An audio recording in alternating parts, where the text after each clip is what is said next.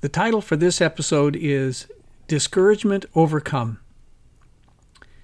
History shows us that hard times breed discouragement.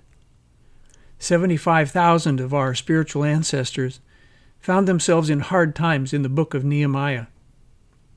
The walls surrounding their city had crumbled. It had crumbled one brick at a time from the neglect of regular maintenance. It could no longer protect them. And as a result, the entire city had fallen apart. With the wall in a mess, roads, businesses, schools, and politics were in a mess. The wall was a symbol of spiritual health, and the spiritual health was sick as their city, and for the same reason neglect of regular maintenance. Times were really hard. Remember the pandemic of winter of January of 2020? That's what we're talking about. The people rallied behind the leadership of a regular guy named Nehemiah.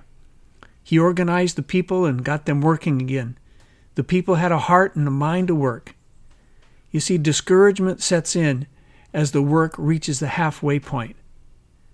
The media of the day conspired a smear campaign that demoralized the workers to the point where the entire project was at risk of failing.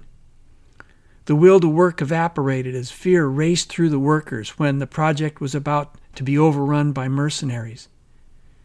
Discouragement is overcome. Nehemiah once again rallied the people with, Don't be afraid of them. Remember the Lord, who is great and awesome, and, and fight for your brothers, your sons, your daughters, your wives, and your houses. That's from Nehemiah chapter 4, verse 15. I can imagine hundreds of households returning to the spiritual practices of family prayer, of reading Bible stories to their children, and moms and dads praying for their kids, neighbors, and their country.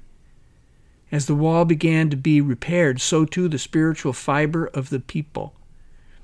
In his journal, Nehemiah wrote, The workers went at it with one hand on a shovel and the other hand on a sword. So, swords and shovels for today. What swords looks like is a return to the basics of daily prayer as a desperate man. It looks like reading a chapter a day in your Bible and getting yourself and your family back to church. Swords looks more like focus more on our powerful God and less on the news and the media. Becoming aggressive with optimism anchored in hope and shovels. What do shovels look like? In your heart, home, and world, figure out what needs your attention a tune up or an overhaul and get after it with everything you've got. Shovels look like crafting a plan and working on it, and doing the work one brick at a time. And as I write this, I reminded of the wise words attributed to Solomon. He wrote, I walked by the field of a man the vineyard of one lacking sense. I saw that it was overgrown with thorns. It was covered with weeds, and its walls were broken down. And then, as I looked and I thought about it, I learned a lesson.